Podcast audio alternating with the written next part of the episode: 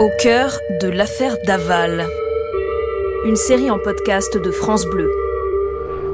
Pour commencer, il me faut 40 personnes, s'il vous plaît. Je pense à mes enfants qui sont du même âge. C'est vraiment horrible, hein. Il n'y a pas de mots. Nous avons décidé de rendre hommage à Alexia par l'organisation d'une marche blanche. Alexia aimait nager et courir. Elle était ma première supportrice, mon oxygène. Il est profondément dévasté par les conséquences de ce geste auprès de la famille d'Alexia, auprès de sa famille. La France se passionne.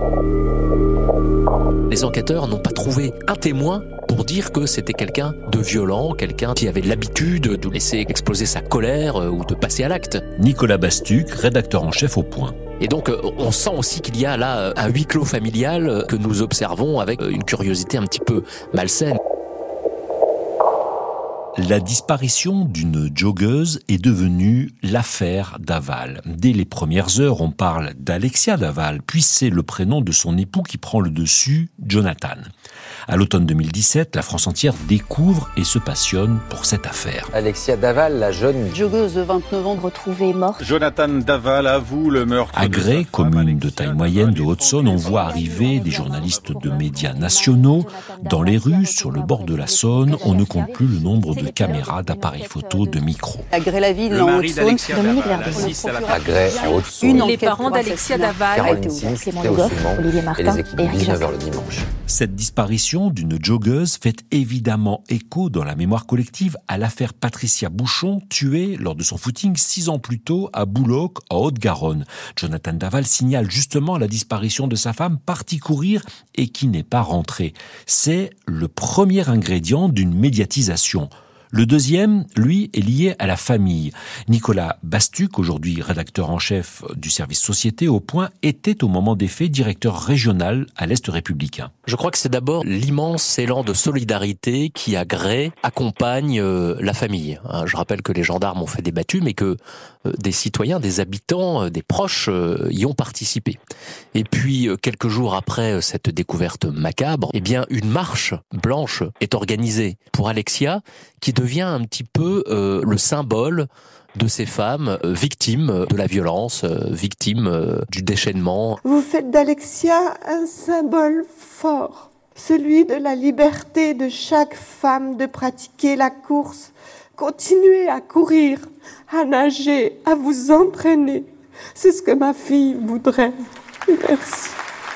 Un immense élan de solidarité se réveille. Je crois que c'est lié aussi à la personnalité d'Alexia, qui est une fille gaie, jeune, pleine de promesses, très jolie. Sa photo apparaît partout. Et puis aussi à la personnalité de ses parents. Ils tiennent un bar, PMU, restaurant au cœur de la ville. C'est des gens qui sont connus, qui sont appréciés. Au niveau de leur commerce, ils côtoyaient quand même beaucoup de gens, beaucoup de Grélois. Hein. Et puis, Madame Fouillot est élue au conseil municipal. Donc, dès le départ, effectivement, l'affaire prend une ampleur importante parce que la victime est très attachante et sa famille est très connue. Mais l'affaire Daval, c'est aussi la personnalité du mari Jonathan. Dès les premiers jours, les journalistes se posent des questions. Nicolas Bastuc se souvient. Il a une attitude un peu équivoque dès le début, lorsqu'il livre son discours d'adieu à sa femme. Certains dans la rédaction à l'Est Républicain sont très interpellés par son attitude. Il dit, souvenez-vous... Elle était ma première supportrice, mon oxygène. Bon, je rappelle quand même que Alexia est morte par strangulation. Et on est un certain nombre à trouver cette expression bizarre.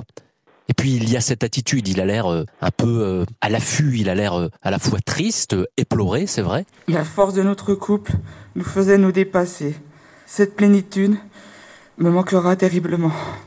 Mais aussi inquiet, sur le qui-vive. Les mois passent, et lorsque la France apprend, fin janvier 2018, que c'est le mari qui est soupçonné d'être le meurtrier, il y a là aussi un élément fort pour une médiatisation. Après ses aveux hier soir, l'informaticien de 34 ans a été mis en examen pour meurtre sur conjoint. Impensable pour les parents d'Alexia. Il y a eu une trahison de la compassion et le fait d'apprendre que finalement il a joué la comédie du veuf éploré et que c'est lui l'auteur, eh bien ça suscite de la colère, mais aussi, disons-le, une forme de fascination un petit peu morbide et un intérêt très important. Ce qui explique cet intérêt du public et cette médiatisation, c'est aussi le rapport très particulier entre les parents d'Alexia et leur gendre. Isabelle Fouillot est la seule qui réussit à faire craquer Jonathan Daval. Malgré la mort de leur fille, ils n'arrivent pas à détester celui qui était comme un fils. L'affaire Daval, une série de podcasts France Bleu, proposée par Jean-François Fernandez, à la réalisation Jean-François Dehec, sur une musique originale de Mathieu Rose.